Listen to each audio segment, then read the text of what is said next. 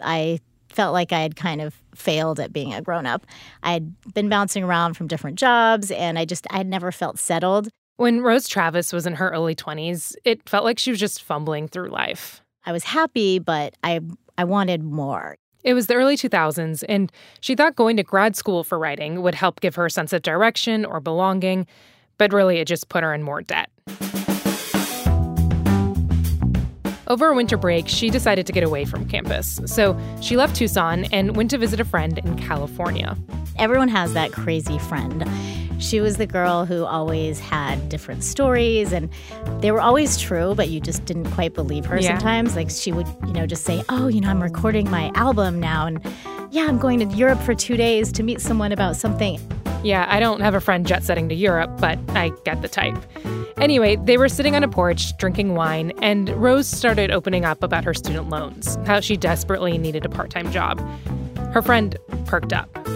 She said, You know, actually, um, I'm doing this thing, and I think that you'd be really good at it. Okay. And I said, Okay, what is it? Is it a job? And she said, Yeah, but, you know, you'd have to travel. And I said, okay, well, what exactly is it? She was being very mysterious. Mm-hmm. And then she said, you know, it has to do with gambling. And when she said the word gambling, what went through your head? Um, I was definitely not into it because, you know, I didn't have any money. You're like, so what am I going to gamble? Said, yeah, exactly. How can I gamble? I don't have any money. And I just, I knew it was mostly a losing proposition. Mm-hmm. But her friend kept going. She said that they had a system for beating blackjack. I'm Reema Khrais, and welcome to This is Uncomfortable, a podcast from Marketplace about life and how money messes with it. How we value money can change depending on the context. And when you're a high stakes gambler laying down tens of thousands of dollars at a blackjack table, money takes on a whole new meaning.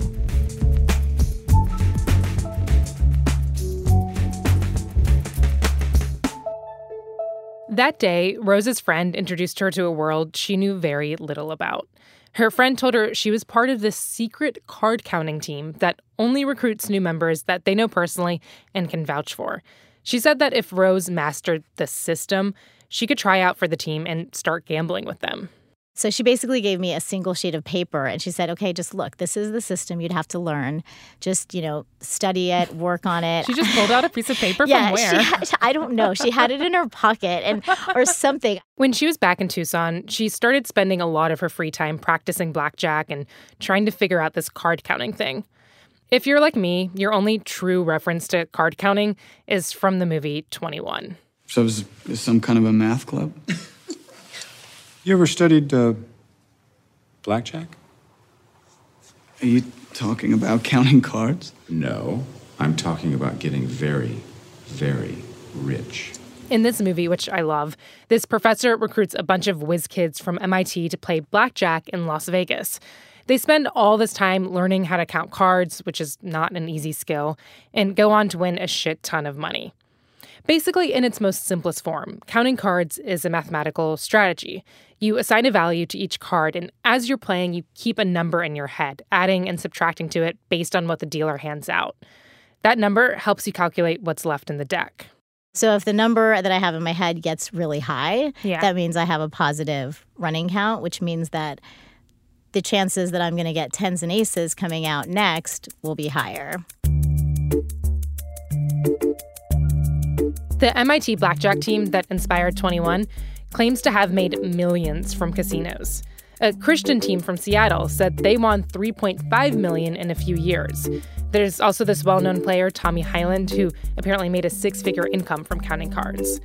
But these are definitely the exceptions. It turns out card counting only gives bettors about a 1% advantage. That seems wildly small, but if you're gambling over months and years, the odds of coming out on top are pretty good. After a couple months of practicing, Rose got invited to try out for the team in Las Vegas, and it was made up of regular people with regular jobs attorneys, accountants, musicians. Most of them saw gambling as a sort of side hustle that they took very seriously. It felt like this elite club, which Rose desperately wanted to be a part of. I mean, yeah, it was it was like a club in a yeah. way. But it was also kind of it was a business That weekend, Rose didn't pass the test. But not long after, she got invited again, and that time, she officially joined the business.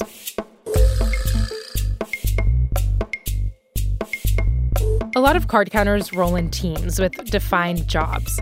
Rose, she was the spotter, someone who sits at the blackjack table carefully counting the cards until the odds are tilted in their favor. When that happens, the spotter then gives a signal to the big player who shows up and starts placing big bets. It's a well orchestrated scheme. Almost like this cloak and dagger, like you feel like you're a spy. Mm-hmm. We kind of saw ourselves as these, you know, renegades like the casinos owe us this you know they're mm. taking money from people every day all day and you We're know take it back yeah like someone's got to take it back someone has to try so card counting is not illegal but if casinos catch you you can get what's called 86th they'll kick you out and if you come back it's considered trespassing you can get fined or spend a night in jail. Sometimes people's names and pictures also get shared with nearby casinos, making it harder for them to play.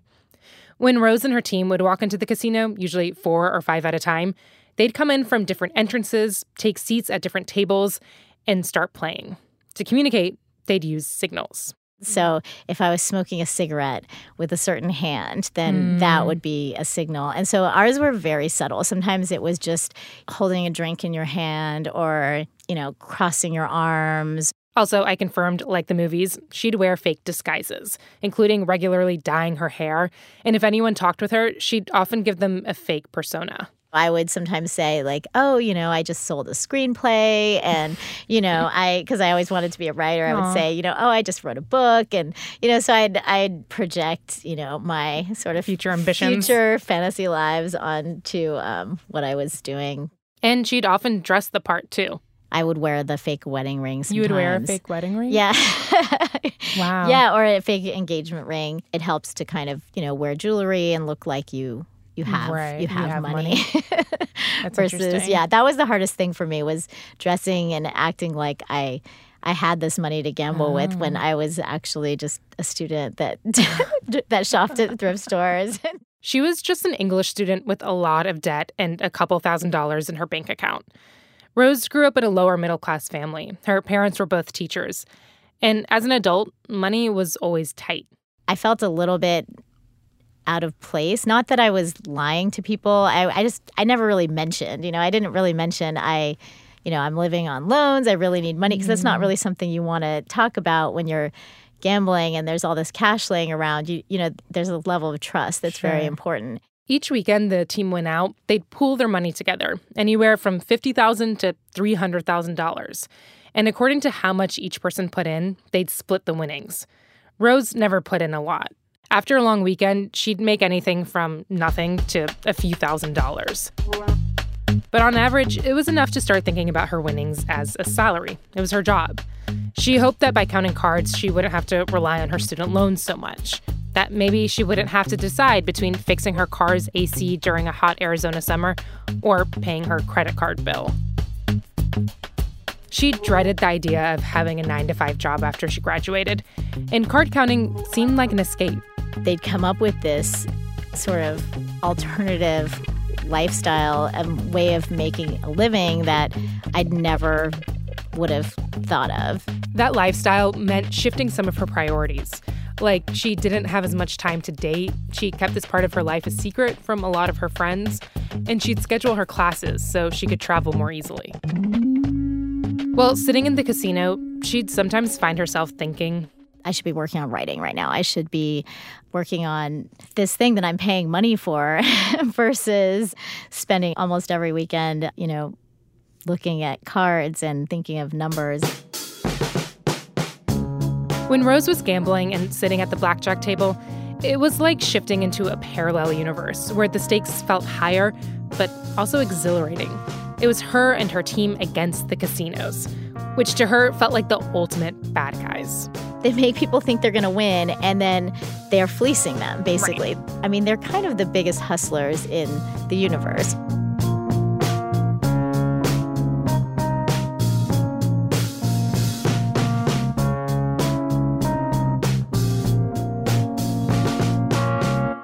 Coming up after the break, Rose places her biggest bet yet and gets into some trouble. Rose's first big break with card counting came unexpectedly. She'd been playing with the team for a few years and had built up a bankroll of about $10,000 to invest in the game. One weekend, she was on a four person team headed to Reno when our main big player um, suddenly couldn't play. I don't know if there was a flyer out with his picture on it, but he was kicked out immediately. So she stepped up. This is my first time being the big player.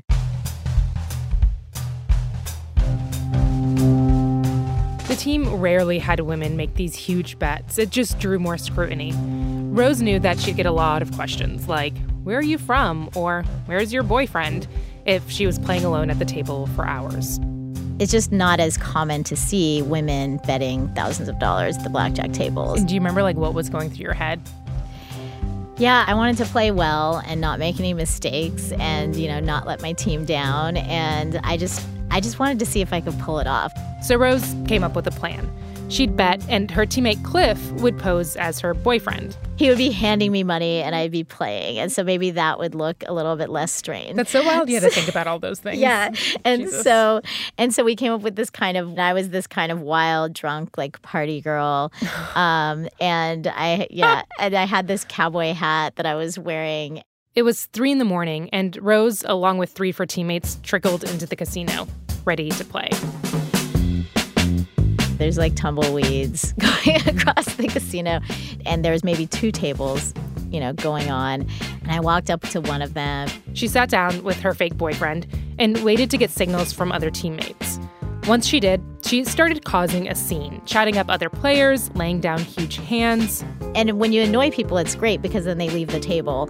And um, it's better for your odds when you have less people at the table. So, um, oh so my God, this is so elaborate. So okay. the goal, the goal was to annoy people. I was, you know, taking off my hat and swinging it around, asking, you know, who's going to be drinking with me? You know, do you want to get drinks? Drinks are on me, even though drinks are free. Cliff was playing the role of the frustrated enabler. You know, he kept kind of tapping me on the shoulder, like, let's leave now. And that was the whole dynamic that we had come up with. Meanwhile, Rose only got more obnoxious, lifting up from her seat, downing tropical mocktails, you know, can't be drunk on the job, and shouting for free stuff. We need a room with a hot tub, and, you know, I need some, a bottle of Cristal. It seems crazy to me that they'd intentionally draw all this attention to themselves. But Rose says it's kind of like reverse psychology. It can be less conspicuous to be a hot mess than a focused player. Rose is playing big hands $500, $2,000. It, it was just win after win after win. She noticed a floor man in the corner watching her, his arms crossed, but she kept playing. It was scary because I hadn't, I just hadn't dealt with like that much actual cash before in my hands. Counting cards had changed how she thought of money. Like she'd never in a million years buy a thousand dollar dress, but she'd easily bet that much in a single hand. You have to kind of distance yourself between the value of money and what you're doing with the money in the casino. Because if you if you look at it as well this is $5000 mm-hmm. like what can i do with this $5000 in my life? Right. It so, almost yeah. sounds like you're treating it like monopoly money. Yeah it has to be. I mean in a way it is. It's like when it turns into chips it's not money. And it's just part of the game. It's part of the game yeah. A game that can really suck when you lose which happened a lot. Like that one weekend where she just blew $4000 from her bankroll and the team lost way more in those moments, she'd think, why am I even doing this? I could have like paid off some of my student loans. That's when it becomes when you start looking at it as real money when you lose, mm. um, that it just hits you. You start to feel like uh, like a sick gambler. But in Reno, at that moment, she's not thinking about that. She was on a streak. I was winning 10,000, then I won 20,000, and then I won 30,000. By 9 a.m., she'd won $40,000. She put the chips in her purse, and she and Cliff went to the hotel room the casino gives big winners to take a nap before hitting the tables again. I was thinking at that point, like, wow, this is more money than I've ever made in a year. Mm-hmm. And it's more than probably my parents made in a year growing up. And I just won this amount in less than eight hours. And it's casually sitting in your and purse. And it's just casually in my purse. And then at noon, a knock at the door woke them up. It was like a bang, bang, bang on the door. Her friend opened the door, and six men pushed their way in. Rose says there were a couple guys in suits who said they were private investigators. There were also casino security guards and a guy with a big camera around his neck. She was still in PJs. They were really angry and said, uh, You guys have to leave immediately. Pack your stuff, get out. You're not welcome here. You know, I played dumb, and my friend was like, "What? What did we do? You know, we're like your best customers. You gave us this suite. What's mm. happening?" And um, and then the investigator he glared at me. He said, "How much did you win?" And I said, "I don't know, about like forty thousand. And he said, no one wins forty thousand dollars playing blackjack. My friend and I looked at it, looked at each other, and we're like, "What? Like, what are you talking about? Like, they're trying to talk to us, but also this guy is here snapping photos as they're like almost interrogating us." And so, but in the back of your mind, you're like, "Oh my god, the chips are in the purse." Yeah, I was just thinking like the purse. Okay, it's it's there. No, they're not they're not looking through it. As they escort her outside, they tell her she's not welcome to play here anymore, and if she comes back, it'll be considered trespassing. She's been 86ed, kicked out with $40,000 worth of chips still in her purse. I said, wait a minute, I have to cash these chips before you kick me out of you your property. Yeah. I he said, No, no, you're not going back in there. Rose doubted that another casino would cash out $40,000 worth of chips that weren't their own, and she worried waiting a few months and trying to come back would look sketch. So she decided to go back that afternoon, and just hopefully another manager would be on duty. She brought her cowboy hat for good luck, walked directly to the cashier, and handed over her chips. The cashier started counting them very, very slowly. And then Rose, out of the corner of her eye, saw a security guard approach her. Then two, and then three, and then four. You know, I'm by myself. I, all my money is like across the window of the cashier cage, and um, they surround me. Were you legit scared in that moment? A little bit, yeah. I mean, because you don't know. Like, you don't know if they're planning to throw you to the ground or, mm-hmm. you know, slam you against the wall. You don't really know. They handcuffed her and started leading her towards a door off to the side of the casino. And I started getting scared when we were going towards the doorway because in the casino, you you know, you have the cameras everywhere, and at least you have that. Right. But she had no idea what was behind this door. So as we're approaching this door, you make a run for through, it. We're no, we're going through this like bank of slot machines, and Cliff pops out. That my fake boyfriend. Yeah. He pops out from like a bank of slot machines, and he's like, "What's going on?" If this didn't already feel like the plotline of an over-the-top heist film, this scene definitely takes it there. Cliff was there to act as a sort of lookout, and when he saw Rose get handcuffed, he made a split second decision. And he's like, What's going on here? And they said, Are you uh, Sam Cho or whatever his name that he was using? Mm-hmm. And he said, he said, So what if I am? And then they said, You're coming with us. Smart move, Cliff. The guards handcuffed him for trespassing too, then put them in a room with chairs that were bolted to the floor and had arm restraints. Rose and Cliff were strapped in and faced a dinky two way mirror where they could see a group of security guards gathered. And then they waited. And the worst part was, I remember they took my hat after they strapped me down. They took off my hat and they threw it on the ground. And I was just like, man, why did you have to mess with the hat? I thought that was rude. A couple hours passed, and finally, a cop showed up. Rose tried explaining what happened, how she needed her money, but he didn't care. He started writing up a trespassing ticket. I always had these stories that I would tell of like who I was and my profession. And so when he asked us directly, you know, what what do you do for a living? And I kind of looked at my friend and I kind of, you know, I'm like I don't want to lie to a cop. The casino workers were standing right next to the officer. And I thought, well, the, you know, the gig is up anyway, so I just I just said I'm a professional gambler. And that was the that was the first time I ah. ever said that out loud. It was surreal to kind of to be in that moment and to be admitting that or just owning the fact that I now gambled for a living and that was that was me.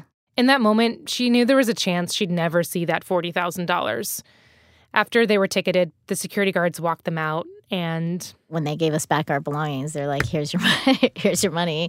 Oh, and, so you got the money? Yeah, it was all there, and I I sat there and counted it because I didn't trust them. She took the money, stuffed it in her purse, and then, without saying a word, she left. She had out hustled the hustlers. sort of. For Rose, this moment, it made her think more deeply about what she had gotten herself into, especially as she was sitting in that room just staring at her cowboy hat on the floor.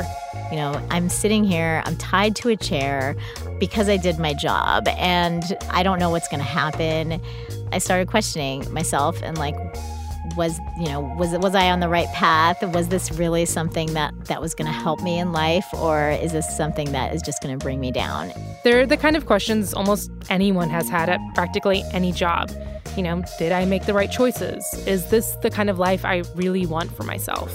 I don't know if there's a right or wrong path, but this was something that I chose, and this is something that I believed in. After that experience in Reno, Rose decided to keep counting cards. But not long after, the team dissolved. There was some drama, plus, casinos got better at catching card counters, surveillance improved, facial recognition too. Today, years later, Rose has moved on from blackjack. She plays poker now. Once it gets in you, once you kind of get a feel for it, um, part of it will always stay with you. Rose has been playing cards for almost two decades. And even though she's won money, it was never enough to be rich or famous. She's still working day jobs, she's writing a memoir, and she still has debt. Rose says she could have paid it off had she really wanted to, but a lot of her winnings, like the $11,000 she just won at a poker tournament, they go towards her bankroll instead. It was more important to me to um, live the way I wanted to, and I don't think I have regrets. It does surprise me to hear that she could be debt free today had she made it a priority. But I don't know, we don't always make the most practical decisions with our cash. I think in every gambler, like whether we're playing with an advantage or not, there's a little bit of like, they call it degeneracy, like a little bit of like, you have this belief that you can make it into more, but I think mm-hmm. of it as potential. But even if you're not a gambler, it's natural to feel aspirational when it comes to money to think that maybe if we invest wisely, or if we buy enough lottery tickets, or ask for that raise in the right way, then we'll get more. I think it's tempting to think of your money as part of this larger game, a game you can hack and hopefully win.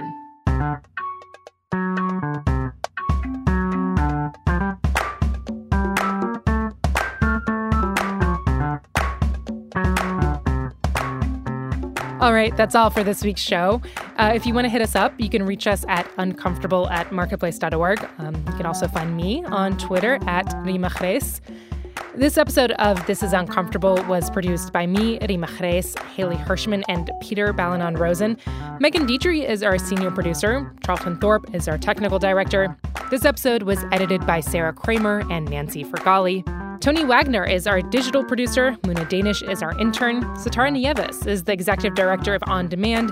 Deborah Clark is the senior vice president and general manager of Marketplace. And theme music is by Wonderly.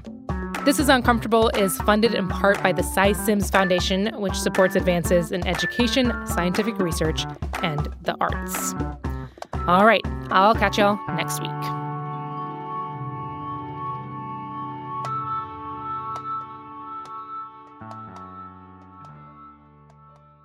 We are done until the next week comes.